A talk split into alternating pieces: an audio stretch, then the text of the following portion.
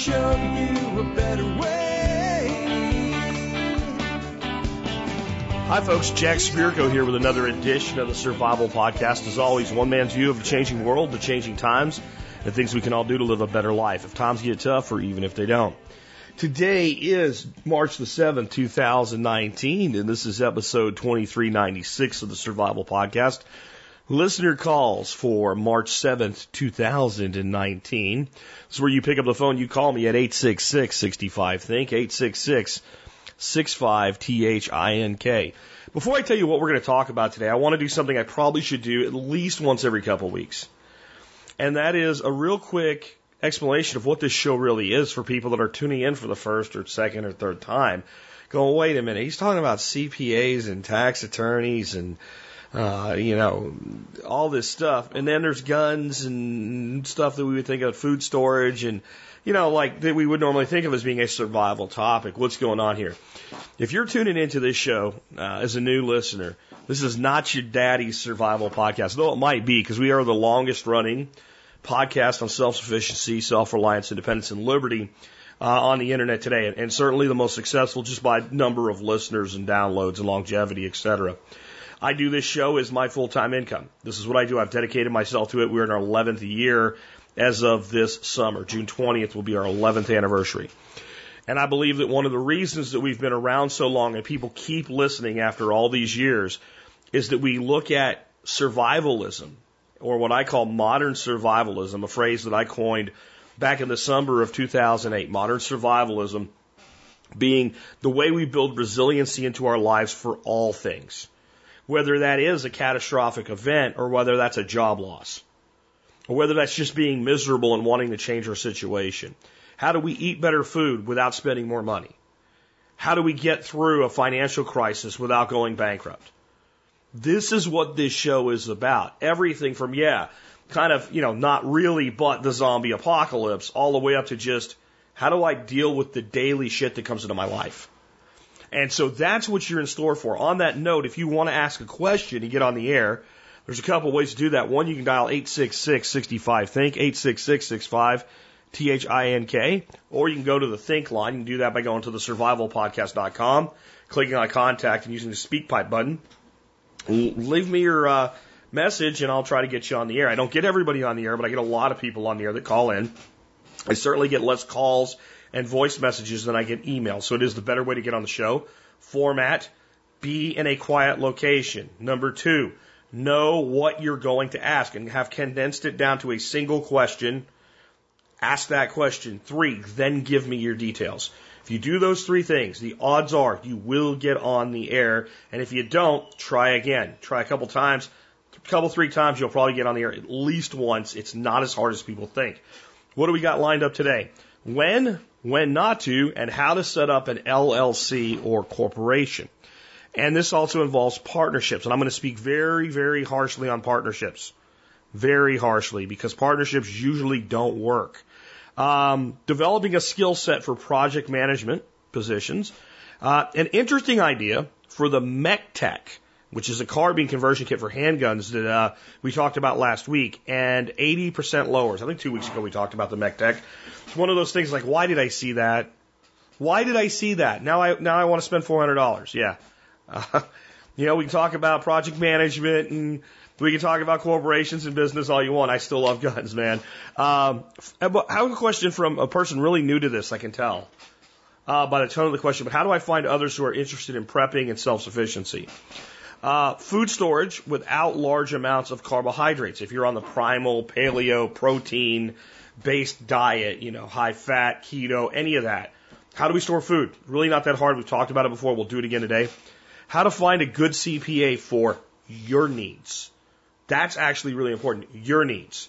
The CPA you need with business, you know, with a uh, with a regular job and then a couple small side hustles is probably different than the CPA that I need, where all of my income, 100% of it, is various forms of company income and self employment.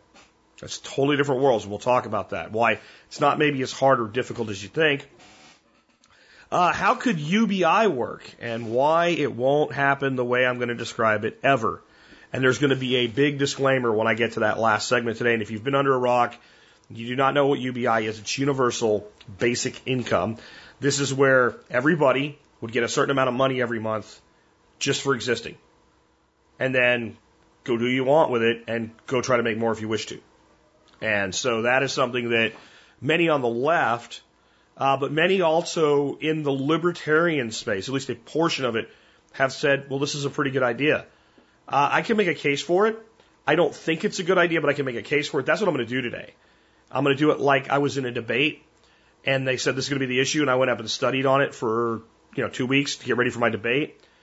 And I'll explain more about this when I get to the segment. But when you do that, you don't get to say, like you see these people that are like in media and all, and they're like, well, I want to debate so and so on the merits of this. And they both have clear defined positions. When you do debate in any kind of an organization, that's not how it works. You get assigned a topic, and your job is to completely drill down on both sides of the topic, and you don't get to pick which side of that debate that you're going to have. And you have to show up prepared, and then they say you are taking the position pro or you're taking the position anti or whatever. I'm going to come at this like I studied up on a debate of UBI, and didn't matter what I thought. I studied both sides of it, analyzed it completely, and when I showed up, they said you have to give a pro UBI stance. Because I think if you really want to understand an issue, that's what you have to do. You have to be able to make a case both for and against it. Or if you have two different ways of doing something, you have to be able to make a case for both of those ways. And only then do we truly understand it. Much like people wonder why do we have foreign languages in school? Like why would we learn Spanish or French or German or Latin? You know, Latin, if you're going into medicine or science, makes sense, obviously, but take the Latin away and the science uh, avenue away. Why do you learn Spanish? Why do you learn German? Especially if you're not going to Germany, you're not going to have a job that requires German. Because when we, when we learn a second language, we better understand our own language. And, and debate kind of works that way too. So we'll talk about all of that in just a bit. Before I dig into it though, I wanted to talk to you um, about this day in history and, and what happened this day in history. On this day in history, one of the greatest poets of all time composed a poem that almost every school child has been forced at some point in their life to memorize. It's a simple, short poem. Beautiful poem. It is a masterwork of poetry. It seems very simple, but this is a poem that actually, to get everything to rhyme and work and rhythm the way that it does, is very difficult in the English language without butchering the poem, staying true to it. The poet is Robert Frost, and the poem, Stopping by Woods on a Snowy Evening. Now, it's actually not my favorite uh, poem by Robert Frost. Robert Frost is one of my favorite writers. He really is. But this is not my favorite, but I like this one. What I decided to do is I'm going to go.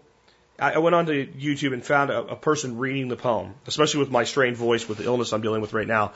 Um, I felt would do a better job of reading it. I want to play that for you now. And uh, then I will come back with an analysis of this poem you may or may not have ever heard. And I think even if you've heard the analysis of it, you will never have heard the conclusion. Whose woods these are, I think I know. His house is in the village, though. He will not see me stopping here to watch his woods fill up with snow. My little horse must think it queer to stop without a farmhouse near between the woods and frozen lake, the darkest evening of the year. He gives his harness bells a shake to ask if there is some mistake. The only other sounds the sweep of easy wind and downy flake. The woods are lovely, dark and deep.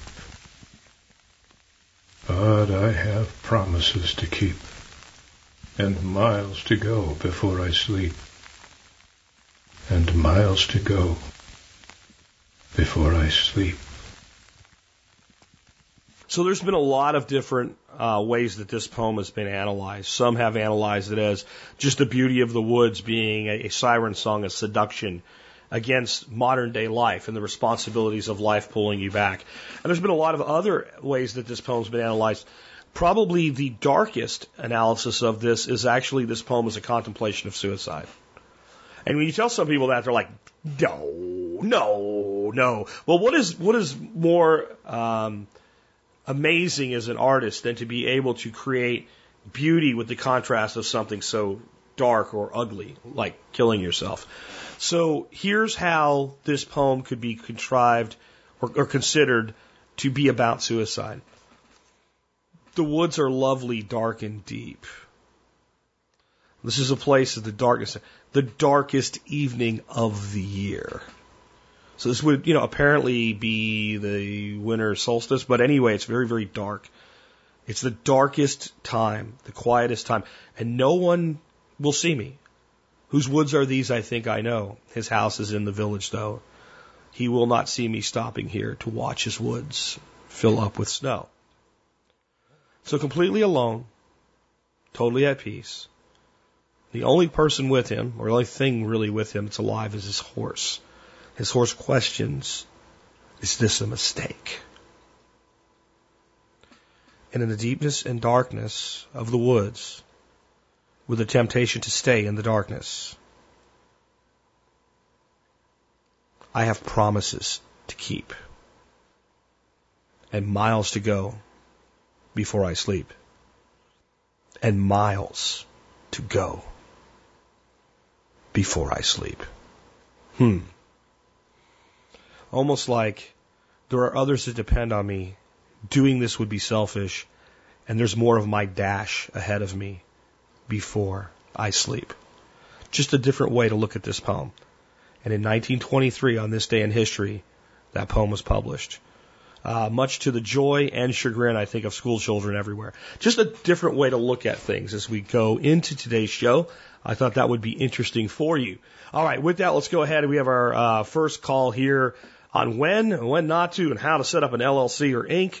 and my thoughts on partnerships and should that really happen here. Hey, Jack. How do you set up a corporation between either myself or a friend or just anybody in general? Backstory is I, on my homestead that I bought, um, it has a old abandoned rock quarry. I built a stage out of it at a rock and we're having music festivals and the first couple ones we had, it was strictly for donation purposes only. Uh, the third one we're planning now is getting kind of a little bit bigger, and I'm trying to set up some kind of corporation with myself and people in the music industry, local friends. So I'm trying to figure out how to go about doing it um, legally. I'm sure I'd have to get a lawyer and everything, but little uh, help if you could. Uh, just also want to say that you're the jerk that got me to do this because I was uh, Dennis Allen City Boy Homesteader. That's my uh, my tagline there. Uh, I left my corporate life in the city, sold my overpriced house, moved out to central Pennsylvania, started a homestead, and just doing a bunch of side hustles. Bought a cafe, doing a bunch of things, YouTube channel and podcast, things like that. So if anybody wants to check it out, DennisAllen.com. Um, thanks, Jack. You're the best. Really appreciate everything. Talk to you later. Okay, so there's two totally separate issues here. The first is Is there justification at this point for the creation of an LLC, an S Corp, or a C Corp just because you're going to take some money in for the first time? The answer is probably not yet. This is something that I would discuss with a CPA at minimum and you know all the way in a tax attorney. Um, forming a corporation is incredibly easy. You can do it on a site like LegalZoom. You can do it. There's plenty of sites out there that do all the work for you, but there are there are many advantages to doing business as a company, uh, as a corporation, and there are some disadvantages. And depending on what you're doing, how things like taxes are handled, where you're going to incorporate, where the corporation is going to exist, uh, the nature of the business, etc. There's a lot to determine whether or not it's the right thing to do. Let's look at one potential gotcha that you could have. Well, you form a corporation in the state of Pennsylvania, you're going to pay a corporate sales tax, a corporate tax rate, I believe is about 2%. I think that's right. I'm not sure, but this is, this is not state income tax for you. This is corporate tax for the state of Pennsylvania. And even though things like LLCs are passed through entities, I think it is a classic double taxation. I don't remember because whatever it was, I decided not to ever incorporate a business in Pennsylvania. But I believe it works like this. And again, this is where you need somebody that knows to make this decision. Corporation uh, scores a profit of X dollars, you know. You then pay 2% of X. The money in the corporation then is assigned. Whether you take the district, this is another thing you have to understand about corporations and LLCs. So then you and let's say you had one person make it simple, you both were 50-50, and let's say that you guys uh, made $100,000, you pay the state of Pennsylvania $2,000 in corporate income tax. Uh, that leaves $98,000, right, in, uh, in income for the company. And we take 98, we divide it by two, we get 49 grand a piece. Now, let's say you want to leave that money in the company to do company things with the money. Okay, you're still paying income tax on that 49,000 whether you take the distribution or not. Where in something like an Inc., uh, C Corp, you could leave the money in the corporation and not have the income pass through, but now the corporation pays the tax of both uh, state and federal corporate tax rates. You see, like this gets really complicated really fast. Now, in general, in general, in general, I would advise most people to look to states with zero corporate taxes to set up their uh, corporation because why would you pay taxes you don't have to pay? This would be a state like Delaware is the most famous for having no corporate taxes whatsoever. So then well, how does that affect you when you're doing business in the state of Pennsylvania? Do what do you have to pay tax on then? The answer is I don't know. So these are all the reasons I would say you probably shouldn't just go out and set up a corporation on your own, especially the first time before you know what you're dealing with. Okay. Um, when you do a, a, an LLC like this, there's a form called a K1. Think of it kind of like a W-2 for the members of the LLC. And based on your percentage of ownership, the K1 will say, let's say you had 70% ownership in a company that made $10,000, you have $7,000 worth of income. This will pretty much force you to take enough money out of the corporation, the LLC in this case, limited liability company, to cover the tax that you incurred. So it may force you to take money out of the entity that you wouldn't otherwise have taken out of the entity.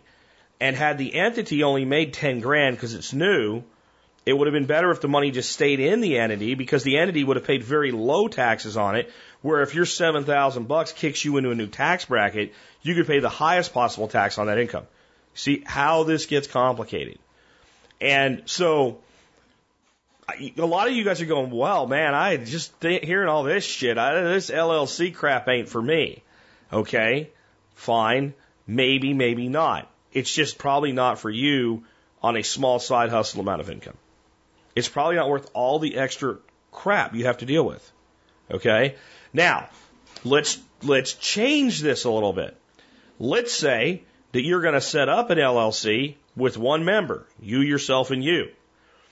That money will be taxed unless your state has something stupid, like Pennsylvania might, so you do it a non corporate tax state like any other income you would have.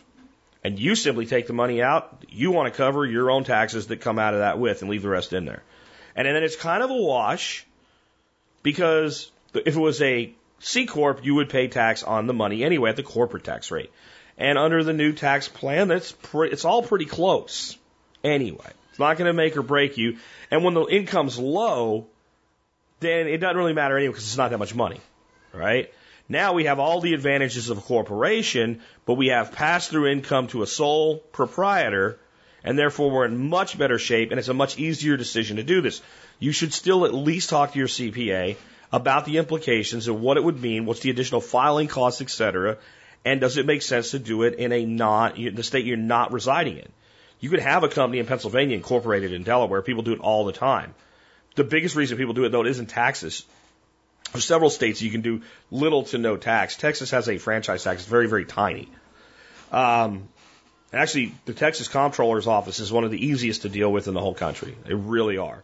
Uh, and they're helpful. To, I mean, like the only people I've ever talked to in government, especially involving taxes, that are totally helpful when I've had to talk to the Comptroller's Office here a couple times. Tell you exactly what you need to know, no bullshit, no run around. I guess they want their money. Um, but main reason that big companies incorporate in Delaware is because it's very, it's very advantageous to be in Delaware if you're sued. Like you, that is a great state to be in if somebody tries to sue you. Versus being a California corporation and being sued sucks. Being a Texas corporation is a good state to be in if somebody's trying to sue you. If you're a big business, if you're not going to end up in small claims court.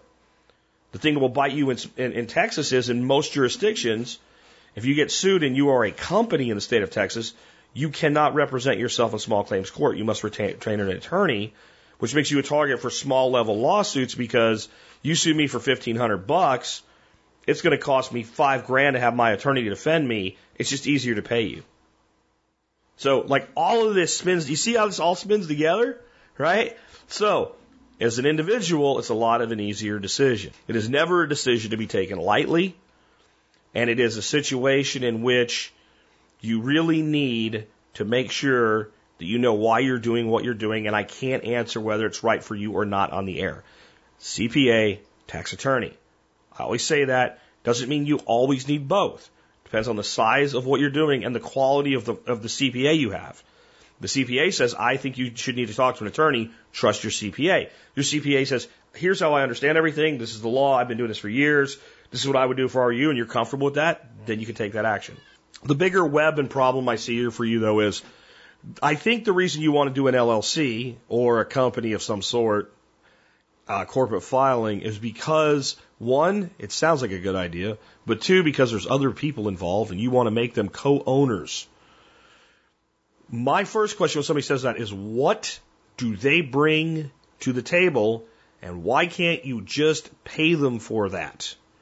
I have always disliked partnerships. Having been through several of them, I now can say emphatically that I loathe, despise, and hate partnerships. There are points where you grow a business to a standpoint where you need a board of directors, you need co-owners and stuff like that. That's fine. You're not there. Not for a little music venue built out of rock. It's a great thing. I think it's cool.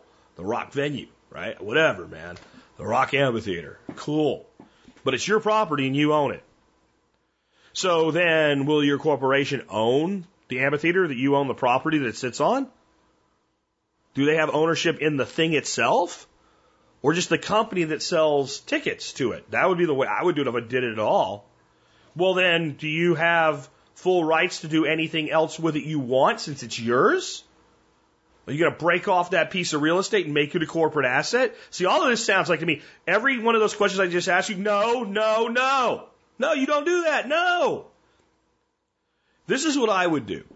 The people you're working with, I would create a revenue share agreement with them as something you can do with a direct contract with them.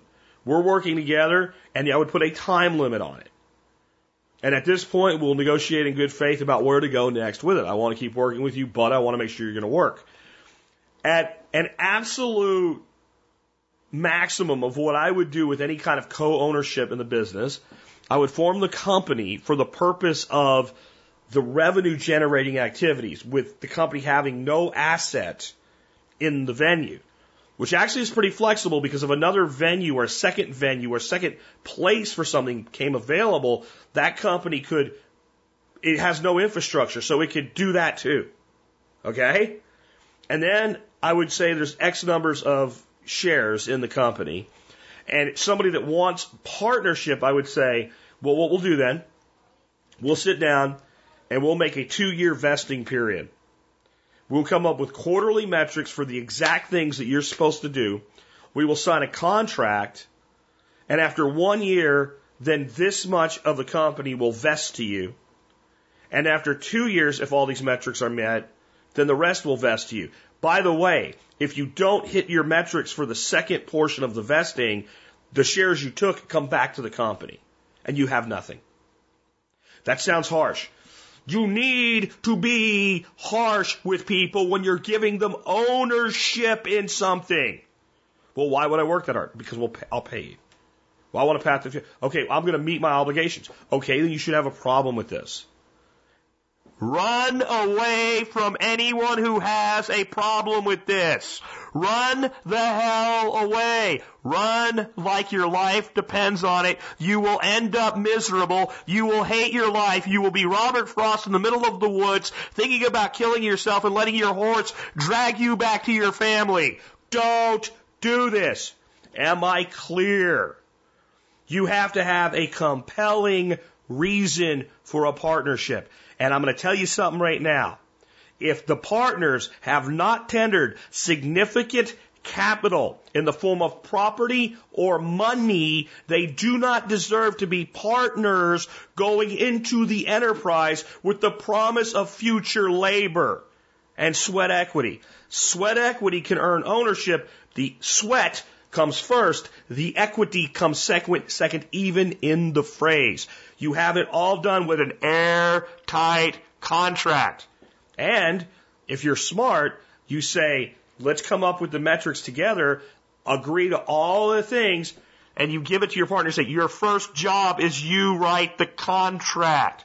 Because any ambiguity in a contract benefits the party that did not draft it. So if anything's not quite clear, you want it to benefit you, not them, because you're the one with your ass on the line. I know this is not the answer you wanted, but I would prefer that you don't end up with the cute little horse with the shiny bells dragging your bloody corpse home to your family from the dark woods because you're that miserable.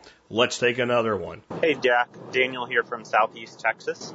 My question is what skills, especially from your sales background, but from anything else, do you think would help me be a better project manager? Details are I just started a project manager position with an outdoor living company, so we build pergolas and patios and new driveways, patio covers, that kind of thing. And so I primarily interact between the customer and our subcontractors to make sure we have great customer service and get the job done um, to their satisfaction and solve any problems that arise. Just curious, especially as I said, from that sales background, if there's anything you think would apply or anything else just to help me do a fantastic job as a project manager um, and just uh, make the experience even better for them. I appreciate it. Thank you. Okay, so the job of project manager, if I had to boil it down to the nuts and bolts of the most basic way of explaining it is understand your superpowers, understand your limitations, understand the superpowers of everybody in your organization, whether employees or contractors that you work with, and their limitations, and then you use that knowledge to keep the crew, the workforce, whatever, delivering on time to the best of their ability with as few excuses as possible while keeping the customer happy in spite of the things that can and will go wrong. That's it. That is your entire job in a nutshell. That's it. My experience with sales um, has nothing to do with whether you're going to be successful or not at this and a skill set of sales has something to do with it. So the skill set of sales is it's two pieces. And, and half of it is a lot like project management. And a lot of times you end up having in sales to do things that are very project management like once the sale is completed. But the first half is getting the deal. Project managers, unless they're unique people, I have a friend who's very unique in this, this uh, way but most project managers have little to do with sales. They may work with sales guys once in a while on a bigger project to make sure bids go in right or something like that. They may be the contact that, you know, is able to get the salesman in the door with a customer they've done work with before, something like that. But in general, especially with what you're describing, a project manager works like this. The company cuts a deal, uh, it goes through whatever process the company does once the deal's cut to get the job rolling. And a project manager is assigned to that job and it goes. You know, the, the, the crew is dispatched, materials are ordered, whatever. And that project manager's job is again to just make sure that the work gets done, the customer stays happy, and everything gets done and the customer signs off and is a happy customer at the end that will be happy to come back for more work and refer business to other people. And you've done your job. Uh, can it be, can there be more things to project management than that? Can there be hybrid sales, project manager stuff? Sure. But that's not what you asked me. So that's the understanding that you have to have. So the key then though is the, the most important thing I said is understanding your own superpowers. What are you best at? And what are you weak at? What are the superpowers of the people you work with? And how do you bring those out? So for instance, on some levels, I would make a lousy project ma- manager because I am not detail oriented. I, we have this job. We have a crew. I want it done. I want it done right. I want this customer to be happy or somebody's ass is getting fired. That is my style of management. Doesn't work everywhere. It really doesn't. You know, it's very military like, except in the military, you don't get fired, but you end up miserable, and I will make you even more miserable until you do what the F you're supposed to do. That's my style of project management. My superpower is monetizing things. I make money. My superpower is figuring out what the person on the other end needs to be happy. My superpower is when I can't give them everything they want, making them okay with getting what I can give them. That's so. for me to be a project manager, I need a crew leader that's actually doing the work, that's detail oriented, that I'm not going to have to push back on lots of times, and who's going to be honest with me. So I'm going to cultivate that in anybody that has to work for me.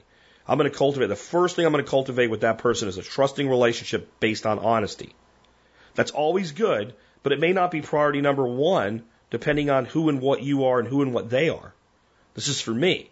So I want that first because it's the only way I'm going to be able to work through the fact that if it was up to me and you didn't do what you're supposed to do today, somebody would be replacing you tomorrow and you would be fired. And I probably can't do that in this situation because number one, the company won't let me. Number two, if you have a significant workload, it may just not be logistically possible. I may have to keep somebody I don't like for a period of time till I can find a replacement for them. So, and, and it sounds like the kind of job you have, you're not going to have that authority at all. So then you have to cultivate that because that's when I can get that guy to tell me this job's going south. We're going to lose money on this job. We can't get, I need to know as soon as there's a problem that the problem's there. And in the best situation, I need the guy that's an experienced foreman to tell me the problem's coming before it shows up. Because even if I can't prevent it from showing up, I can go to the customer and say, hey, this is going to be a problem. This shipment's going to be late. I know we said we would be done by this date. There's no way that's going to happen now. I'm doing everything I can. But my foreman just came to me and said we can't get the lumber, whatever it is. So I'm, I'm checking with other suppliers, but right now it looks like when we were going to start construction on, we're have to we're going to have to start construction here. And it's amazing. The day comes for construction to start, and it doesn't start. You have a pissed off client. You tell the client that is going to happen before it does. And most reasonable people will be happy with you because you kept them informed. You know, returning phone calls. That's a sales skill. That is also a project management skill. When I have had work being done here, and I would call the general contractor doing the work for me, who's the PM, and get a voicemail and leave a message, and the end of the day comes and I have not heard back, I am effing fuming. I make that call, call comes back. Even if I don't hear what I want to hear, the return call, the commitment to fixing it, I stay happy. That's project management. That's what you have to, that's what you have to do here. Cultivate the relationships with the foremans. Cultivate the relationships with their number twos, their crew leaders or what have you, however that hierarchy works. Figure out who the up and comers are. And what you can do in a company like this over time is build your own crew, your own team where whenever jobs are assigned to you, you're saying, I want Tommy. I want Michael. And you get to do that because they want to work for you. Cultivate the honesty. Tell them to keep you informed. That's the most important thing. Sounds like you have a good structured company. So a lot of this is probably, that's the thing. When you go for the work for the right company, if you'll follow what you're taught, 80% of it is already there for you. What separates you and makes you ironically t- part of the top 20% that gets 80% of the effectiveness done is the 20% that's not built into the system you have to do for yourself. That's the best I can do for you on a question like this. Let's go on to something more survivally. like guns.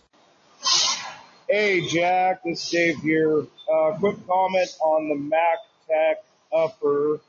If you use a Glock 80% lower, well, what Uncle Sam doesn't know doesn't hurt him. Just saying. So, just to clear some things up for maybe people that aren't in the know. First of all, we covered the MechTech carbine conversions um, a couple weeks ago. And what these are is you can take something like a Glock 10 millimeter handgun, pull the top off of it, take the lower, no barrel, no nothing, just the lower, which is considered the firearm.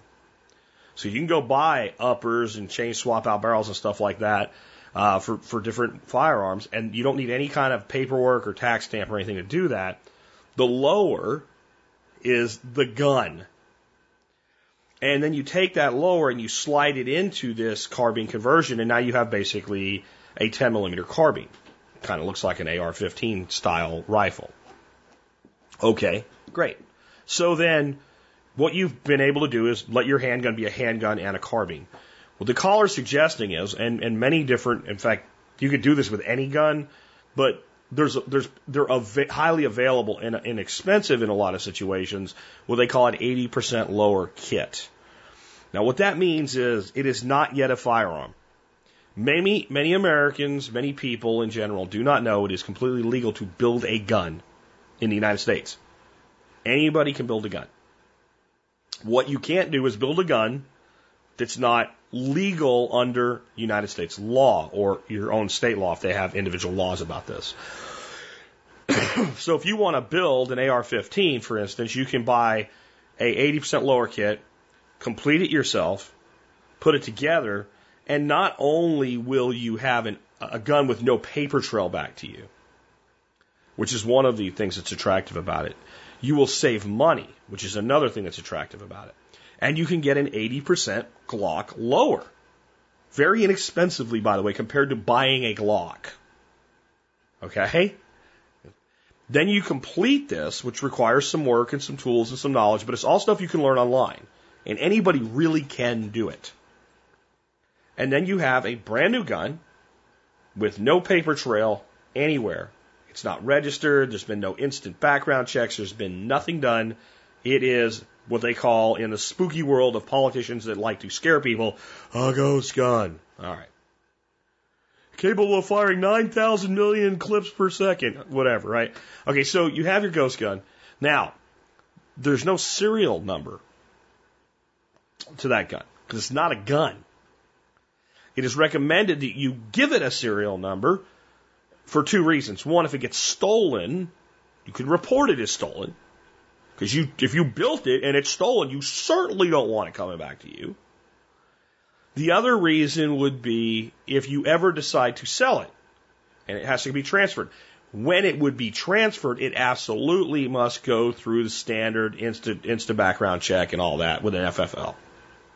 All right?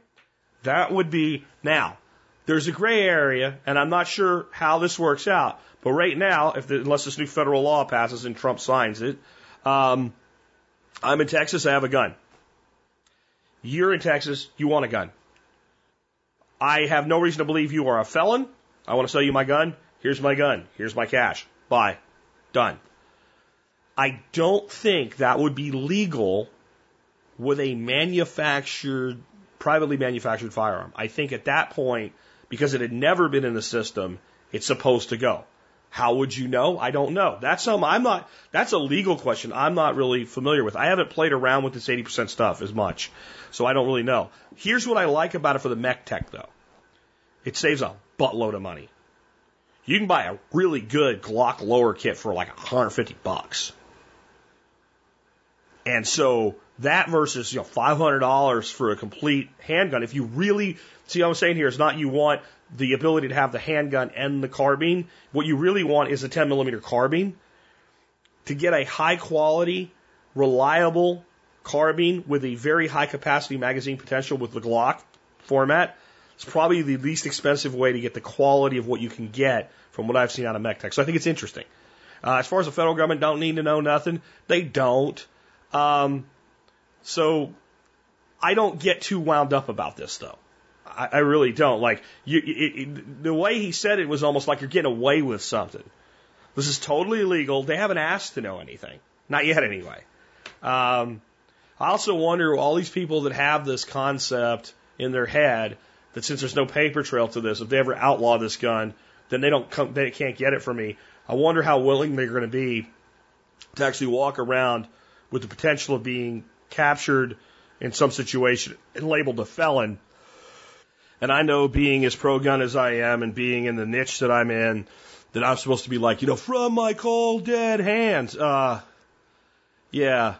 And I'm not going to lie, there are situations where, you know what? We've tried all the other boxes. It's time for the ammo box. I, I honestly feel that way. And I do see a point at which, if I thought freedom was in enough jeopardy and there was enough will of others to fight back, I would take up arms. I absolutely would. I believe in the real reason behind the Second Amendment to defend the nation from threats at home or abroad. Whether it's fighting alongside U.S. forces or fighting our own government, I believe that is the purpose of the Second Amendment. The people that I see always being really loudmouthed about this, though, I, I generally think that they are that drunk in the bar that I talk about. They talk a good game. I think that many of them would instantly comply because they would prefer um, relative freedom to guaranteed imprisonment. Because what you're talking about there is federal felonies uh, if that happens. So, you know, it, it sounds nice. Well, I'll have this gun, and even if they pass federal federal gun control, they won't be able to know I have it. Yeah, but what are you going to do with it? What are you going to do with it? And what might that do to your freedom? You know, I mean, there's there's a place where, yeah, that arms that armed society being forced to a point of rebellion could happen. It is one of the least likely scenarios playing out, though. Please be honest with yourself about that. Uh, let's take another question. This one on finding others interested in learning about preparedness. I wonder how can I find other interested people? Um, we actually are a husband and wife and um, do not know of any others. Our families are not interested in regards to being prepared and doing everything we can to become self-sufficient and uh, we're really desperately wanting to join up with other like-minded people. Eastern Ohio, halfway between Youngstown and Cleveland. And how can we find others? I'd appreciate you addressing this. Thank you. Well, one straightforward answer would be that we have state level TSP groups, and um, you might want to check out the one for Ohio. And on our, our website and in uh, the show notes, there's always a link to find your Facebook group for your state. And I'll always add any group to that state that's new to the world of Facebook. But you can even just go on Facebook and search for Survival Podcast, your state, you know, put your state in their group and you'll, you'll find one if one exists. I think there's one for Southeast Ohio in addition to just Ohio. I'm not sure, but I think there is. Uh, and I know there's also kind of like a Western PA group. Uh, so that's also like, you know, South, East Ohio, West PA. That's kind of right next door to each other, right? A little river in between you there, but nothing you can't get across. Um, so that would be one way. But I want to pull this back a little bit right now because I think this is a very teachable moment for many people that are new to the concept of self sufficiency and preparedness and survivalism. I could be wrong, but I think I hear the sound of fear that comes with awakening here in this question. That there's some trigger point that made you and your husband feel like, oh my God, we need to be prepared. Something cataclysmic is going to happen. I've been doing this now for 11 years. And I have dealt with this with people over and over and over again. A lot of them come from the Alex Jones world. They get freaked out by him, and after a while, they're like, okay, he's got me freaked out. FEMA's going to get me. The new Illuminati's going to get me. The lizard people are going to get me. Whatever it is. And so, but he's not telling me what to do about other than to buy MLM vitamins uh, and, and and iodine tablets. So uh, I got to find some out. So they can go online. They start like, well, how do I do this? And because we have such a large presence, they'll find us. and they come very alarmed. And you don't sound as alarmed as some people. And like I said, I could be wrong, but I feel like that's there. Let's pull back. Let's pull back. And that way we can even pull back from the whole finding a group thing. You know, maybe we went out and read some James Wesley Rawles and got way over the top with this. Let's pull back a second. Self sufficiency, self reliance, independence, liberty is what we teach here. And we teach you start at home. So the place to start is right in your household. And the thing that I would do, in addition to going back and listen to some of our shows, look up episodes based on subjects you want to learn about, is sit down with your husband, get a simple notebook out, and on the first six pages of that notebook, on the top of each page, write the following. Page one, food. Flip it over to the second page, write water. Flip it over to the third page, shelter. Flip it over to the next page, energy. Flip over to the next page, fifth page right, security. Flip it over one more, right, health and sanitation. And then go back to the first page with food. Just look around your house and go. So if we couldn't go to the grocery store, how long would we be okay in our house? And a lot of people are like, you'd be dead in two days. No, you wouldn't. You might be bored in a week, but you know, people are not going to starve to death inside a week in, in their homes unless they live in Manhattan. So how much food's in your house? And then start thinking of ways we can shore that up without, let's go buy four, 47 pallets of MREs. Write down on that page, eat what you store and store what you eat. And I would say, go a few pages in and start your food journal. Your food journal is going to be really simple. Every time you eat something, write it down. Monday, you know, March, whatever it's going to be, the 10th. Two eggs, two pieces of bacon, this is what the husband ate, blah, blah, blah. Just write it down.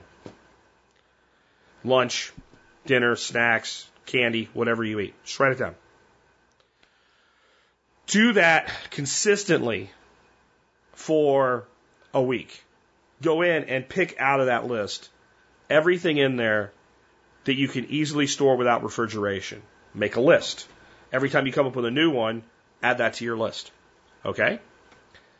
And also, all the stuff that will store with refrigeration fairly well, fairly long term, you write that down as well.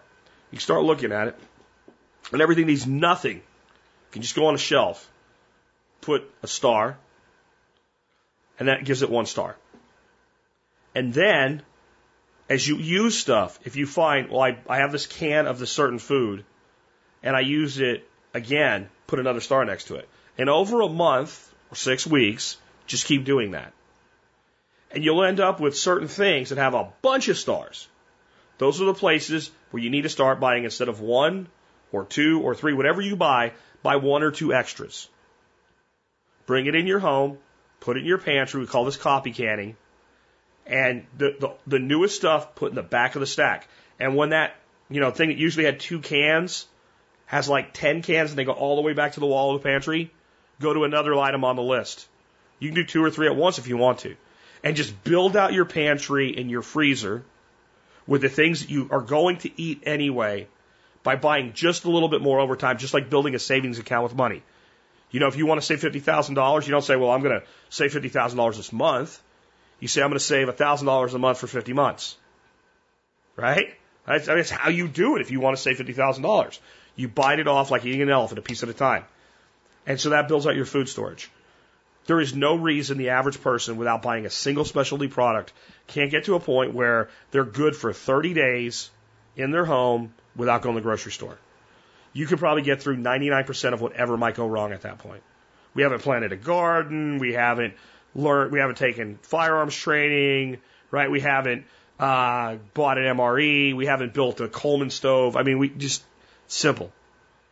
Water. How do we store that up? You know, do you use two liter soda bottles? Hopefully the answer is no, because I think it's garbage. But if you do, rinse them out, fill them up with water. Find a place to store water. Put them away. Arizona iced tea, the one gallon jugs, that type of thing. Anything that's heavy plastic, not milk jugs. They do rupture, they do break. You will find a wet closet. Trust me, I know. You start storing water. And there's like that's as simple that's as far as I'm going to go with this right now. Okay. But okay, now that water is shored up a great deal. energy. So we start, what could we do? Do we look at a small portable generator? Do we look at some solar? Just figure out what works for you in this situation. Go through all the categories and brainstorm it. And then pick the easiest, least expensive things to do and the ones that you feel that need to be shored up the most and do them first and work through it. All of a sudden you're on the path. You listen to the show, you do that, you'll have a clear defined direction for your life, not what I say you should do, but what you say you should do. Finding others, again, I think you look where and as you can, but and a lot of great relationships have come out of this community. You might want to get on the Zello network. You can go to survivalpodcast.com and click on the Zello channel, install the app on your phone or on your computer, follow the directions with the moderator so they'll let you on. It's like a two way radio thing.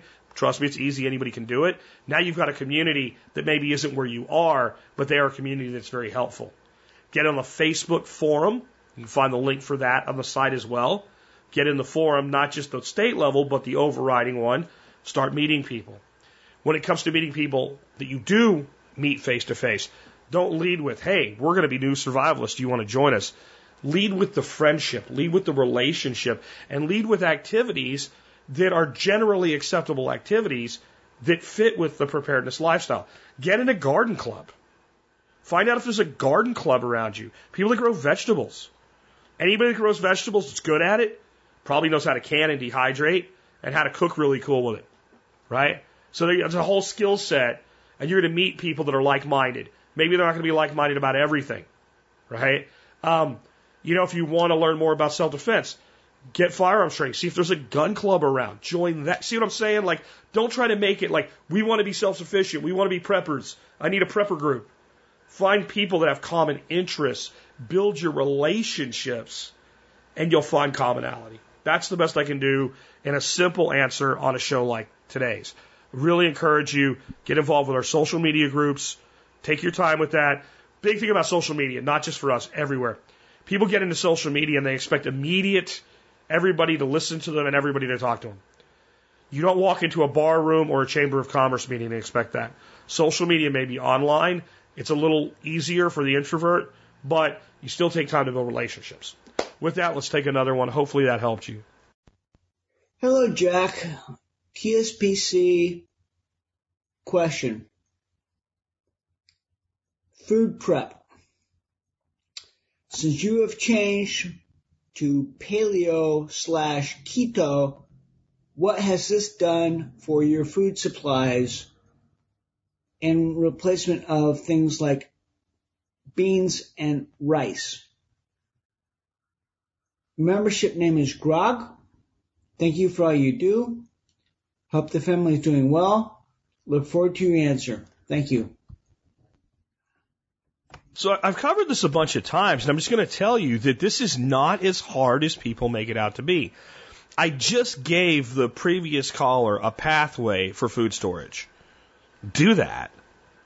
Do that, and let's stop worrying about having a year of rice and beans in a bunker.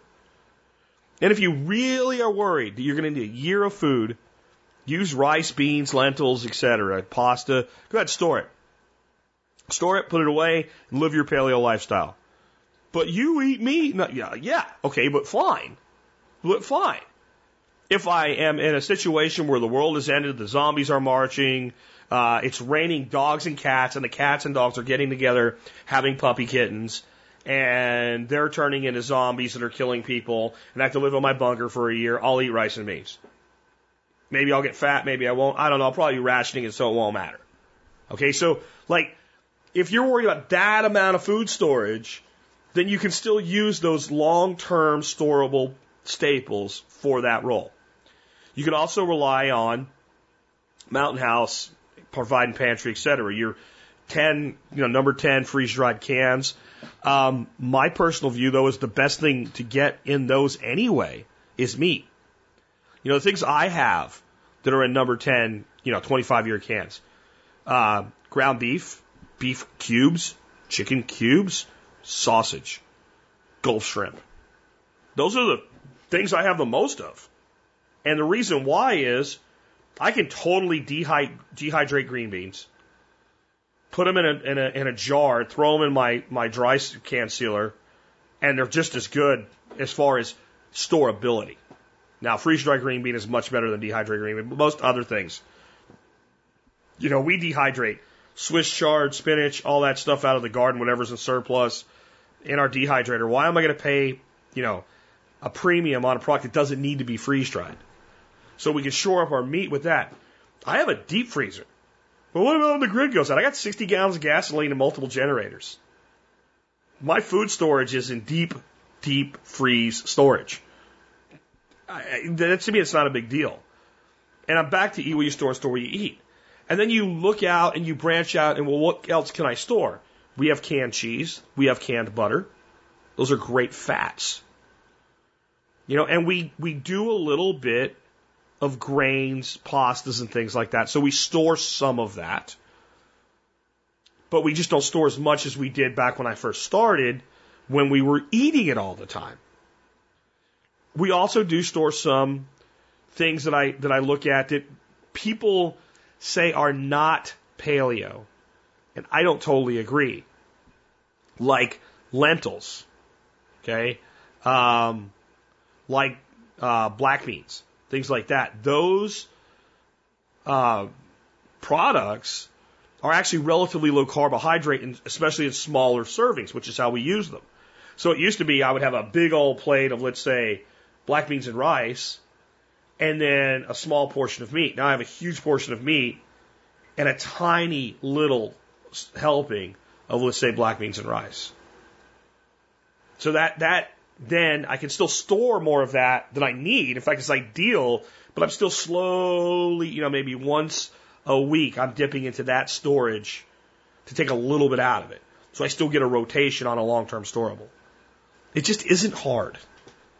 It isn't hard unless your entire mindset is five gallon buckets, mylar bags, gamma lids, O2 absorbers, rice and beans. Unless you're thinking that way, it doesn't even move the needle on the difficulty level of storage.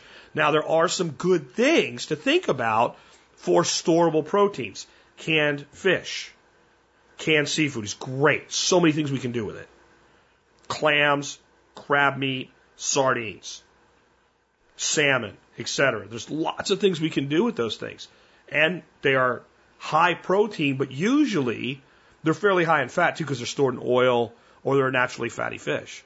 So just broaden your viewpoint and you just won't have that much difficulty storing, you know, food. Because other than the pasta, rice, and beans, almost everything else is okay. Right? I mean, anything else needs something done to it for it to store well.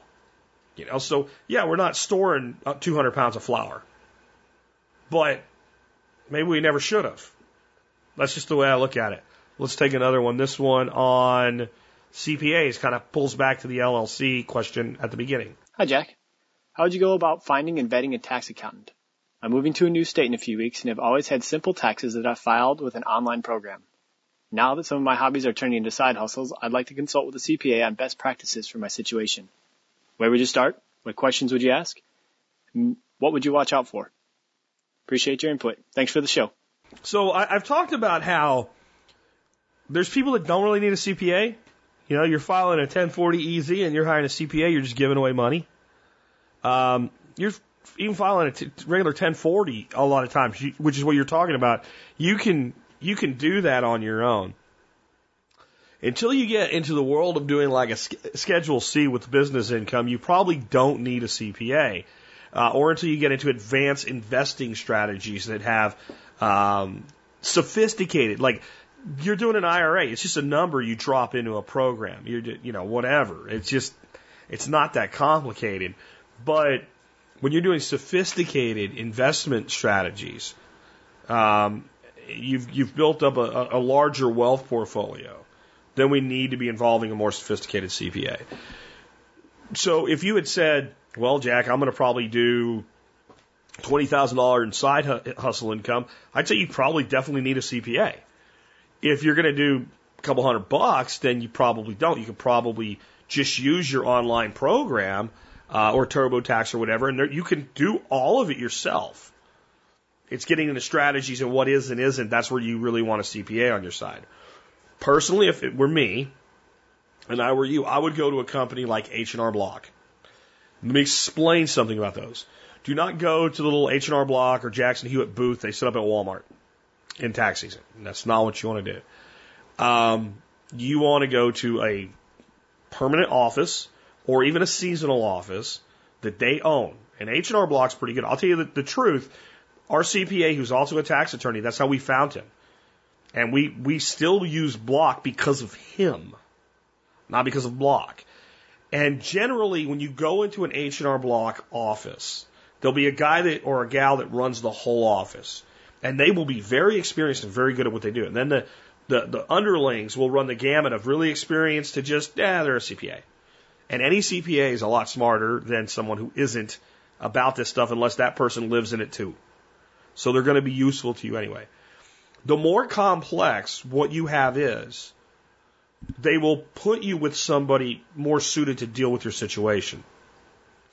When we started building TSP and some other side businesses and stuff like that, and we had multiple corporations, multiple sources of income, multiple uh, deferral strategies with investments, then what happened was they're like, uh, the guy that basically tapped out that we we we had for a bit calls Richard over, who is our guy.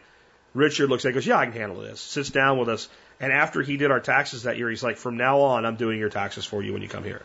And he's like, I don't do m- many people's taxes here. I kind of fill in when we're short or something, and I oversee everything, and I answer questions.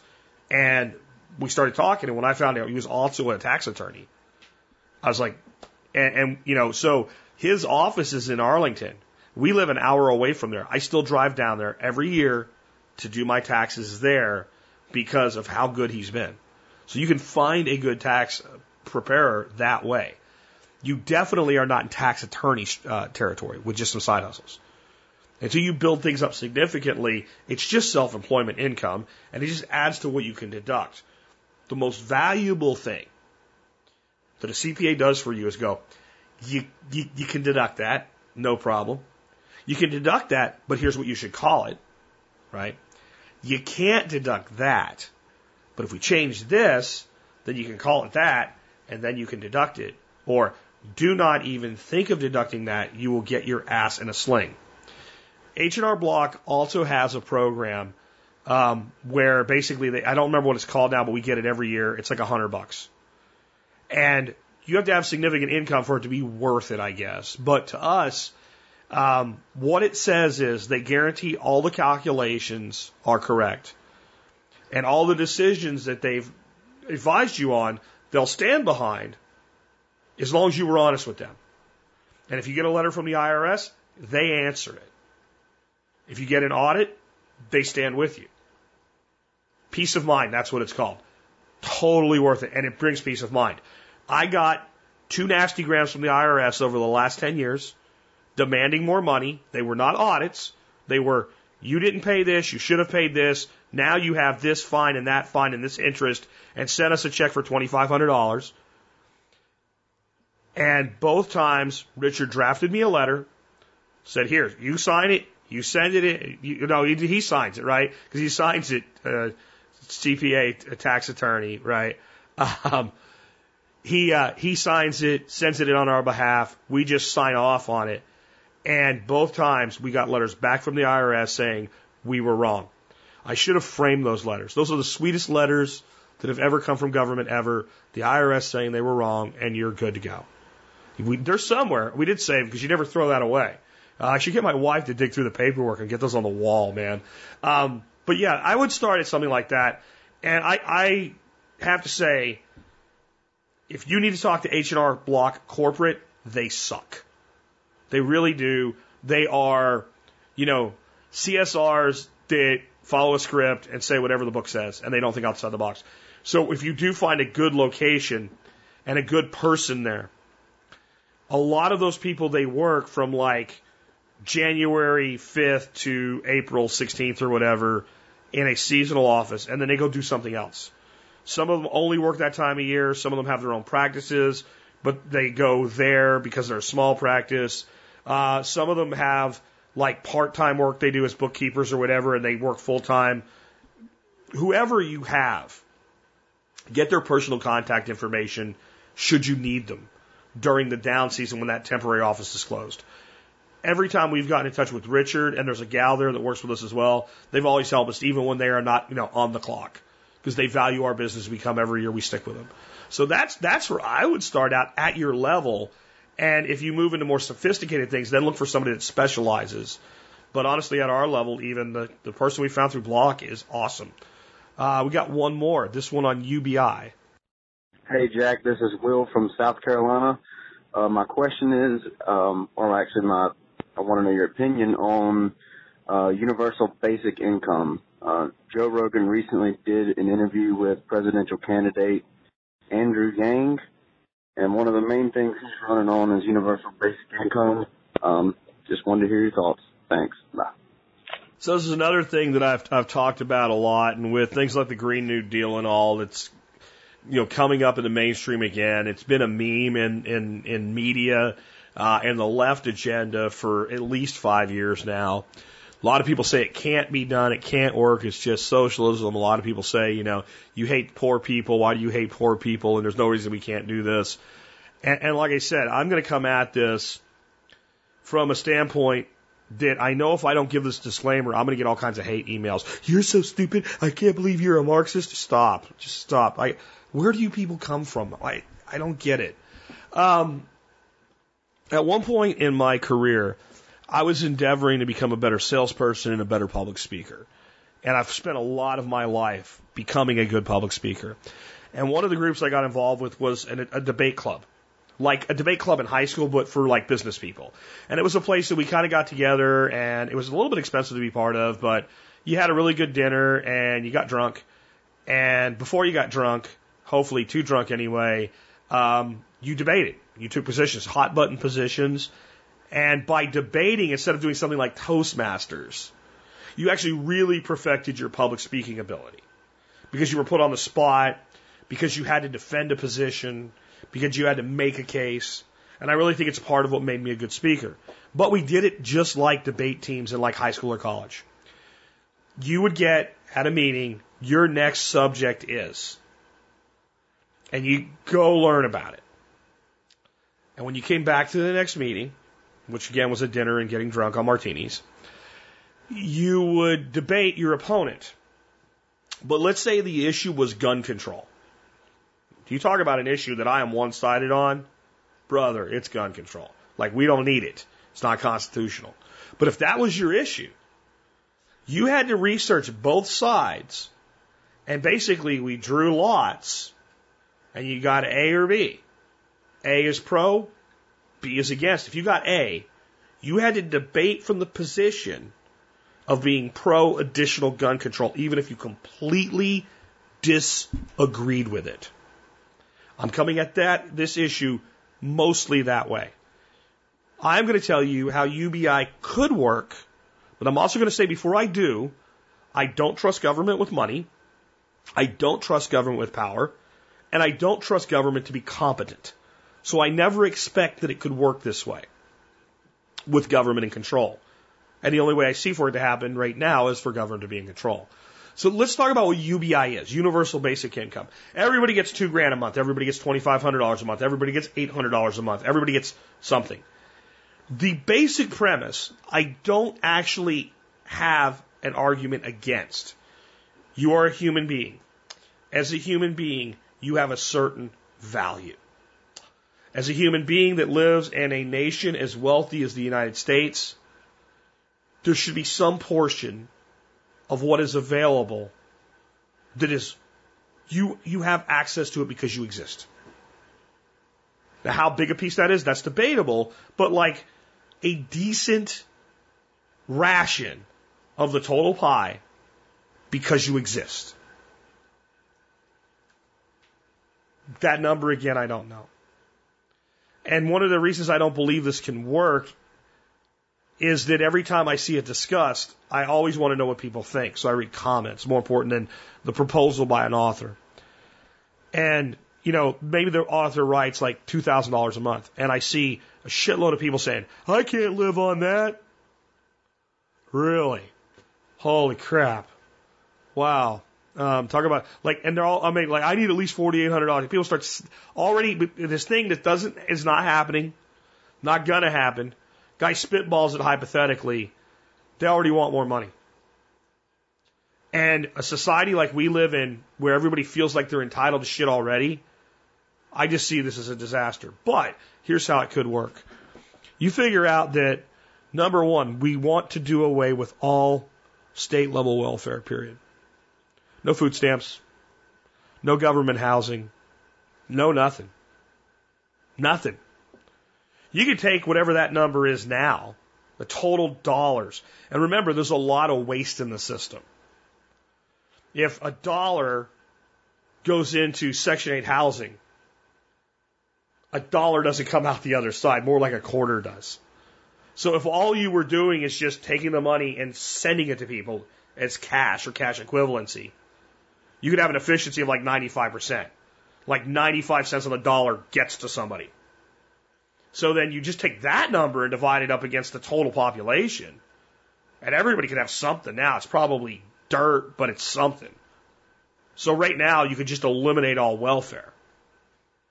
With the state still existing, people are going to still pay taxes. So the rich guy that gets his UBI is basically going to lose it back in taxes anyway. So it's only people that don't pay taxes are really going to realize the gain. For everybody else, it's like a tax rebate. But what you could do is once you figured out what the number is, if you change the monetary system to be something akin to a cryptocurrency system, instead of borrowing money to create money, you actually just created money and spent it into the economy. You could make up the difference so that everybody could have $1,500, $2,000. Now, this doesn't mean there's no taxes, but in a perfect system, as far as still having a state, the state would have to then earn its money by providing voluntary services. But roads, okay, roads are a voluntary service. No one makes you use them. So usage fees for the roads, okay, you have that. That pays for the roads. Any surplus goes back to the general fund, which goes back to pay UBI. If people want a government certification so they can say they have it, it's the same now as a private certification, but there's a cost of that.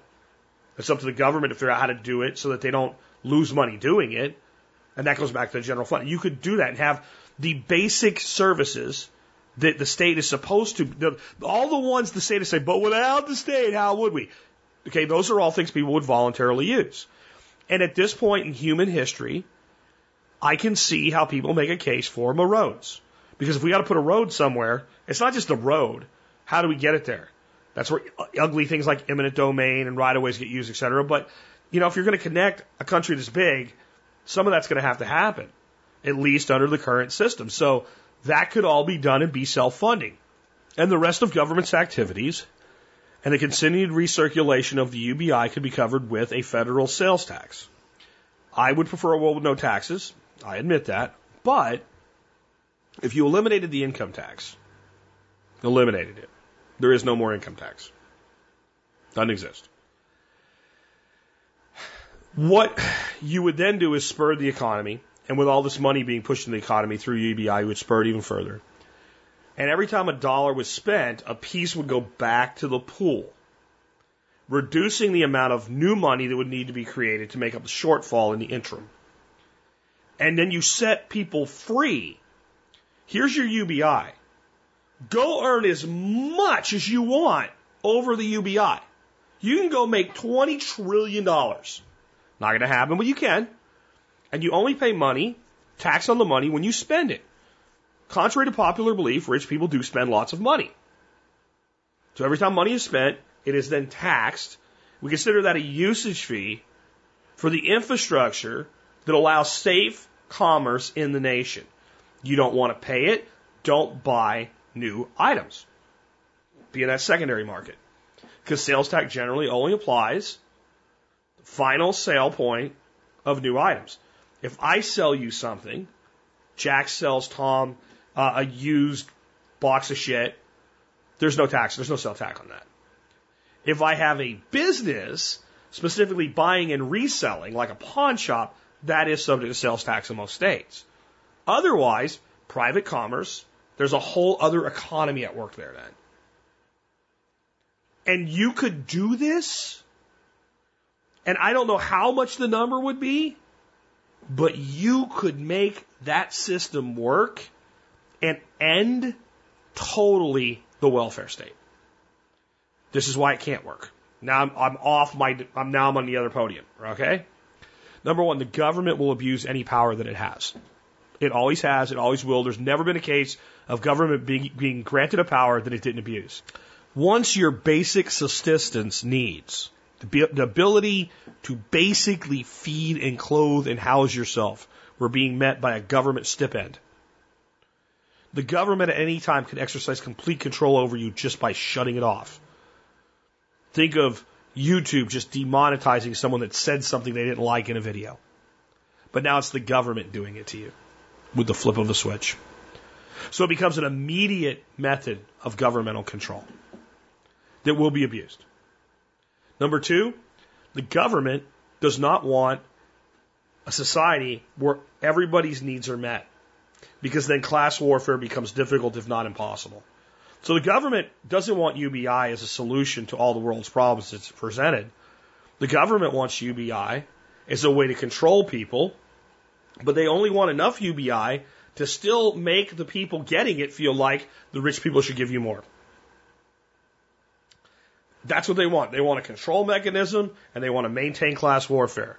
Next, whether you want to believe it or not, our entire economy and the entire United States monetary system are not under the control of the United States government. The United States government has almost zero control over the Federal Reserve. Yeah, the president appoints the Federal Reserve chairman. Yeah, there's boards that meet and they're subject to some governmental oversight. But in the end, the Fed does whatever it wants.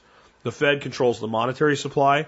They can control the issuance and the expansion and contraction of the monetary supply. And they make a profit on every percentage point of interest that our government pays against its debt back to them. And you can never repay the national debt because every new dollar is a note for debt with interest attached to it. So the current economic system, it is impossible to make UBI work the way that it's presented or the way that I said it could work. The beauty of it, if you did it, if you actually did it, is number one, I think that if you eliminate welfare, a lot of our problems go away. People become like, okay, stand up. And when somebody says, but I don't have what you have, well, you have your two grand a month. Go get a job. Well, I can only get a job making a thousand a month. Well, that's three now. There's no tax on that until you spend it. All right, so that ends. What about illegal immigration? How much do you really care that Jose comes here to pick lettuce if Jose's kids don't get welfare? If Jose's wife is not really his wife and she's living in government housing with the kids, like, you really care? They're not getting, you know, free health care down at the hospital while you stand in line paying for health insurance. Like, you take that away? Right? Because obviously, if no one gets welfare, Jose doesn't. So all of a sudden, that becomes a lot less important. There's a safety net in the fact that everybody has enough to survive. But incentive is, it's just enough. It's just enough. It can be done. The only way for it to be done, though, would be for it to be done basically with a computer locked algorithm that prevents the ass clowns in Congress from using it to buy and peddle influence. It's not going to happen. Whatever does happen will be a disaster. Whatever does happen will be whole scale socialism whatever does happen will end in whining, gnashing of teeth, screaming, and yelling. And it will always be the rich guy's fault. Because that's the same playbook they've always used. That's my thoughts on it. But it doesn't mean it couldn't work. It just means under our current system, it can't work. And there's something else that nobody wants to say about our country. A lot of things that can work can't work here because our ethics as a nation suck. Our work ethic sucks especially the work ethic of some of our younger people, but a lot of our middle aged people at this point. The work ethic sucks. The, the community level is almost nothing in generalized America today. There is no strong backbone community. The family unit has been decimated by the welfare system. There's probably more single mothers than wed mothers at this place. And we have made single motherhood into something you get a trophy for and get admired for. I'm not saying single mothers should be shamed, but what I am saying is it's not a good thing to be a single mother. It would be better if there was a, a man in the house to be the male influence because a woman and a man, no matter what your gender studies book says, is bullshit. A woman and a man do better raising a child than one or the other because of a balance, because we are different. All these countries that they point to, where they make some level of socialism work, have incredible work ethics. They have a very homogenous society. They have a strong level of community and they have extremely strict immigration. We have none of those things. So those programs can't work here, even if they're viable programs under our current culture, situation, and system. That's pretty depressing, so let's go ahead and wrap up for the day. I'm going to go real quick at the end of today's show because you can hear my voice is just done. I had to completely stop a couple times today, uh, go get a drink and what have you. So just want to remind you real quick, you can help support this show by doing your online shopping at TSPaz. I have a product review for you every day. Today is the Lodge cast iron skillet, not, not cast iron, Lodge carbon steel skillets. Uh, you can read my review. It'll come out in the Daily Mail. It's on the website. Again, I want to finish up, preserve my voice for tomorrow. Um, what I will say, since the last time I talked to you about these skillets, I kind of slowly over time completely went to carbon steel. So I had used stoneware, cast iron, carbon steel. And my main use of carbon steel was high temperature searing. And over time, the stoneware's been given away. The cast iron, as much as I appreciate it as being, you know, 100 year old equipment, is kind of put away. And I do 90% of the cooking I do on a stove top or even in an oven on carbon steel. It's that good. It's inexpensive. It lasts forever. Take care of it. Do what you're supposed to do with it. It's nonstick. It's awesome. About the only thing that I still use a lot of cast iron for is Dutch oven cooking and things like that. Otherwise, I'm almost 100% carbon steel. Check it out. And remember, you can always help us. Find all our reviews. And no matter what you buy, you help us if you do your online shopping at tspaz.com. That brings us to our song of the day. So we are in Chris Stapleton week this week with our song of the day as we totally wrap up today. Today's song is probably one of my favorite songs by Chris Stapleton just to listen to. It's called Parachute. And it was on his Traveller uh, album released in 2015. I think it's probably one of the biggest hits off of it. It's definitely it's his kids' favorite song, right? Kids S plural.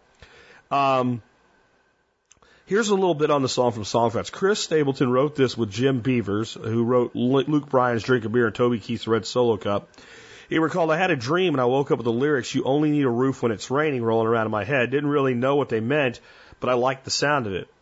When I got together with my friend Jim Beavers that day, I walked in the room and he was playing music that was clearly meant for the lyrics I had dreamed. It seemed the two were meant to be, uh, meant to meet that day. Some days are luckier than others. So that's the story of it. So he kind of wrote this song just because it sounded really cool. You know, and here's here's your opening stanza. Street lights along the highway, throwing shadows in the dark. And the memories keep on turning to the rhythm of a broken heart. This just sounds very classic country.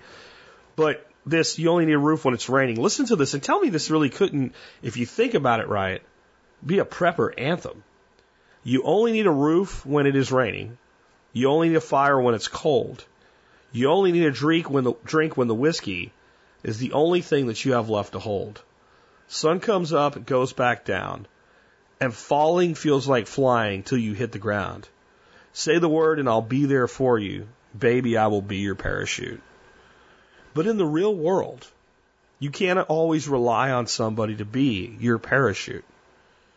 There's nothing that's more an analogy to preparedness than a parachute. You know, you only need to parachute when you got to get out of the plane without it landing, whether it's crashing or because, you know, it's your job.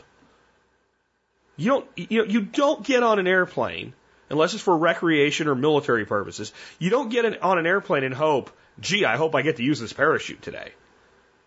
But when that plane's going down, you're pretty happy if you stored that parachute behind the seat.